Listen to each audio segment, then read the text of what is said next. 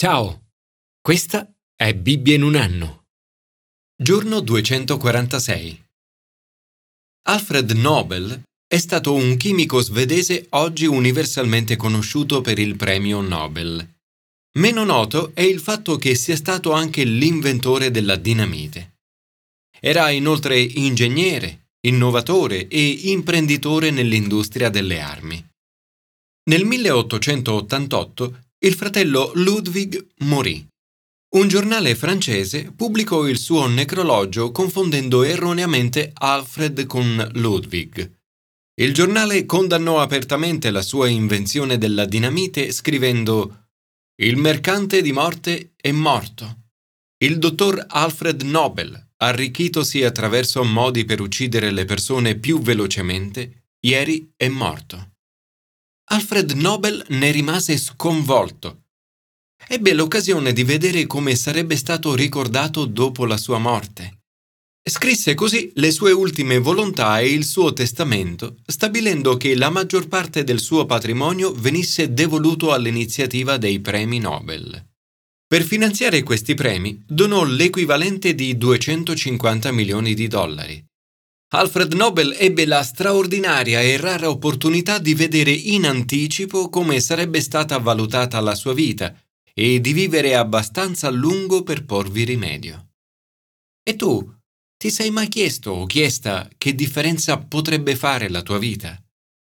In che modo la tua vita potrebbe portare benedizione ad altre persone? Come potresti cambiare il mondo in meglio? Come potrebbe la tua vita essere più feconda e portare molto frutto? Commento ai sapienziali. L'abbondanza dei frutti deriva dalla fede in Dio. Se desideriamo che la nostra vita porti frutto, è necessario porre la nostra fiducia in Dio, soprattutto nei momenti più difficili. Avere fede in Dio quando tutto va bene è abbastanza facile. Più difficile è quando incontriamo forti tentazioni o grandi sofferenze. È qui che la nostra fede viene messa alla prova. Nel ringraziare Dio per la fedeltà nei confronti del suo popolo, il salmista ricorda la storia di Giuseppe in Egitto. La vita di Giuseppe è straordinariamente ricca di frutti. Il faraone lo costituisce signore del suo palazzo, capo di tutti i suoi averi, per istruire i principi secondo il suo giudizio e insegnare la saggezza agli anziani. Attraverso di lui Dio rende molto fecondo il suo popolo. Ma questa grande abbondanza di frutti viene pagata a caro prezzo. La vita di Giuseppe non inizia un granché bene. Viene venduto come schiavo.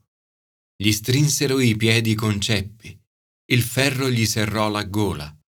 Viene tradito reso schiavo, tentato, imprigionato, sopporta grandi sofferenze. Ma in tutto questo non perde la fede. Anche nei momenti più difficili continua a confidare nell'onnipotenza di Dio e alla fine si avverò la sua parola e l'oracolo del Signore ne approvò l'innocenza. Sebbene sia tentato di sentirsi abbandonato, Giuseppe rimane fedele a Dio e alla sua famiglia. Invece di condannare e ripudiare i suoi fratelli, li perdona. Una fede che alla fine porterà grandi frutti. Signore, grazie per la tua straordinaria fedeltà nei miei confronti. Aiutami ad esserti fedele anche nei momenti difficili della tentazione della delusione e dello scoraggiamento. Come Giuseppe, fa che la mia vita possa essere feconda. Commento al Nuovo Testamento. La fecondità viene dallo Spirito Santo. La tua vita può portare molto frutto, e questo perché lo Spirito Santo vive in te. Noi siamo infatti il Tempio del Dio vivente. Nell'Antico Testamento Dio dimorava nel Santo dei Santi. Ora invece, attraverso lo Spirito Santo, dimora in noi e produce frutti bellissimi. La vita di Paolo è molto feconda, tra le vite più feconde della storia del mondo. Si definisce come ministro di Dio. Secondo Paolo, le vere ricchezze sono quelle spirituali in Cristo. Nel corso della sua vita arricchisce molte persone e continua a farlo anche oggi. I suoi frutti durano da duemila anni e dureranno per sempre. Come a Giuseppe, anche a Paolo questa fecondità costa parecchio. In questo brano elenca una serie di cose che deve sopportare. Tribolazioni, angosce, percosse, nelle prigioni, nei tumulti, nelle fatiche, nelle veglie, nei digiuni, come puniti ma non uccisi, come afflitti ma sempre lieti, come poveri ma capaci di arricchire molti, come gente che non ha nulla e invece possediamo tutto. Quando guardo la vita di Paolo, i problemi della mia vita mi appaiono diversi. Li vedo da una prospettiva nuova. Mi sento provocato e allo stesso tempo incoraggiato. Nonostante le sofferenze, Paolo rimane fedele con purezza, con sapienza, con magnanimità, con benevolenza, con spirito di santità, con amore sincero, con parola di verità, con potenza di Dio rimane sempre veritiero e lieto. Dice, come gente che non ha nulla, e invece possediamo tutto. Ai Corinzi dice, la nostra bocca vi ha parlato francamente, il nostro cuore si è tutto aperto per voi. In noi certo non siete allo stretto. Si dimostra loro aperto e vulnerabile, li supplica di aprire i loro cuori.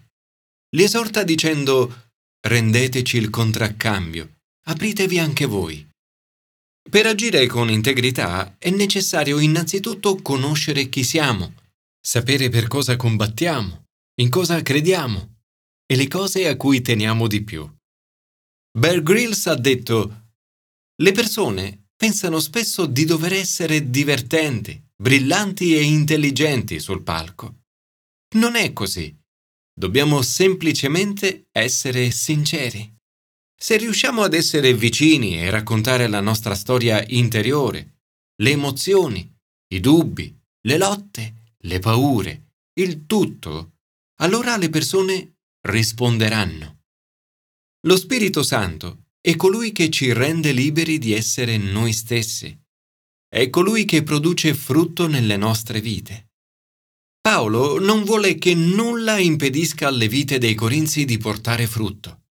Li supplica non lasciatevi legare al gioco estraneo dei non credenti. Non sta suggerendo di isolarsi dal mondo, ma di stare attenti ai pericoli delle relazioni a lungo termine con chi rifiuta Dio. Tante persone oggi ignorano questi avvertimenti, ad esempio nella scelta del proprio coniuge. Dopo alcuni mesi o qualche anno smettono di andare in chiesa e alla fine perdono persino la loro fede. Vedere questo è triste e spezza davvero il cuore. Paolo esorta a non fare accordi fra Tempio di Dio e idoli. Noi siamo infatti il Tempio del Dio vivente. Continua, purifichiamoci da ogni macchia della carne e dello spirito portando a compimento la santificazione nel timore di Dio.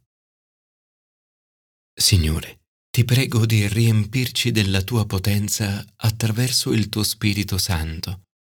Consentici di essere puri, pazienti, gentili, sinceri e di amare sinceramente con cuore senza riserve. Commento all'Antico Testamento. La fecondità cresce stando vicini a Gesù. Dio ti ama, vuole che tu gli stia vicino. Nella sua vigna vuole che tu sia il tralcio che produce frutto. Quando ci allontaniamo da Lui e non gli siamo fedeli, diventiamo tralci che non portano frutto, come tagliati via dalla vite. Isaia dice, Il mio diletto possedeva una vigna sopra un fertile colle aspettò che producesse uva. Essa produsse invece acini acerbi. Si aspettava giustizia, ed ecco spargimento di sangue. Attendeva rettitudine, ed ecco grida di oppressi. La parola usata per dire giustizia ha qui il significato di rendere giusti. Giustizia è un termine che ha a che fare con le relazioni, cioè con il vivere in una giusta relazione con Dio e con gli altri, mostrando amore e compassione per i poveri, gli oppressi e gli emarginati. La maggior parte dei primi 39 capitoli di Isaia riguardano il giudizio di Dio. Il Signore si erge per accusare, egli si presenta per giudicare il suo popolo. Il popolo di Dio non gli è stato fedele. Avete devastato la vigna. Le cose tolte ai poveri sono nelle vostre case. Quale diritto avete di schiacciare il mio popolo, di pestare la faccia ai poveri?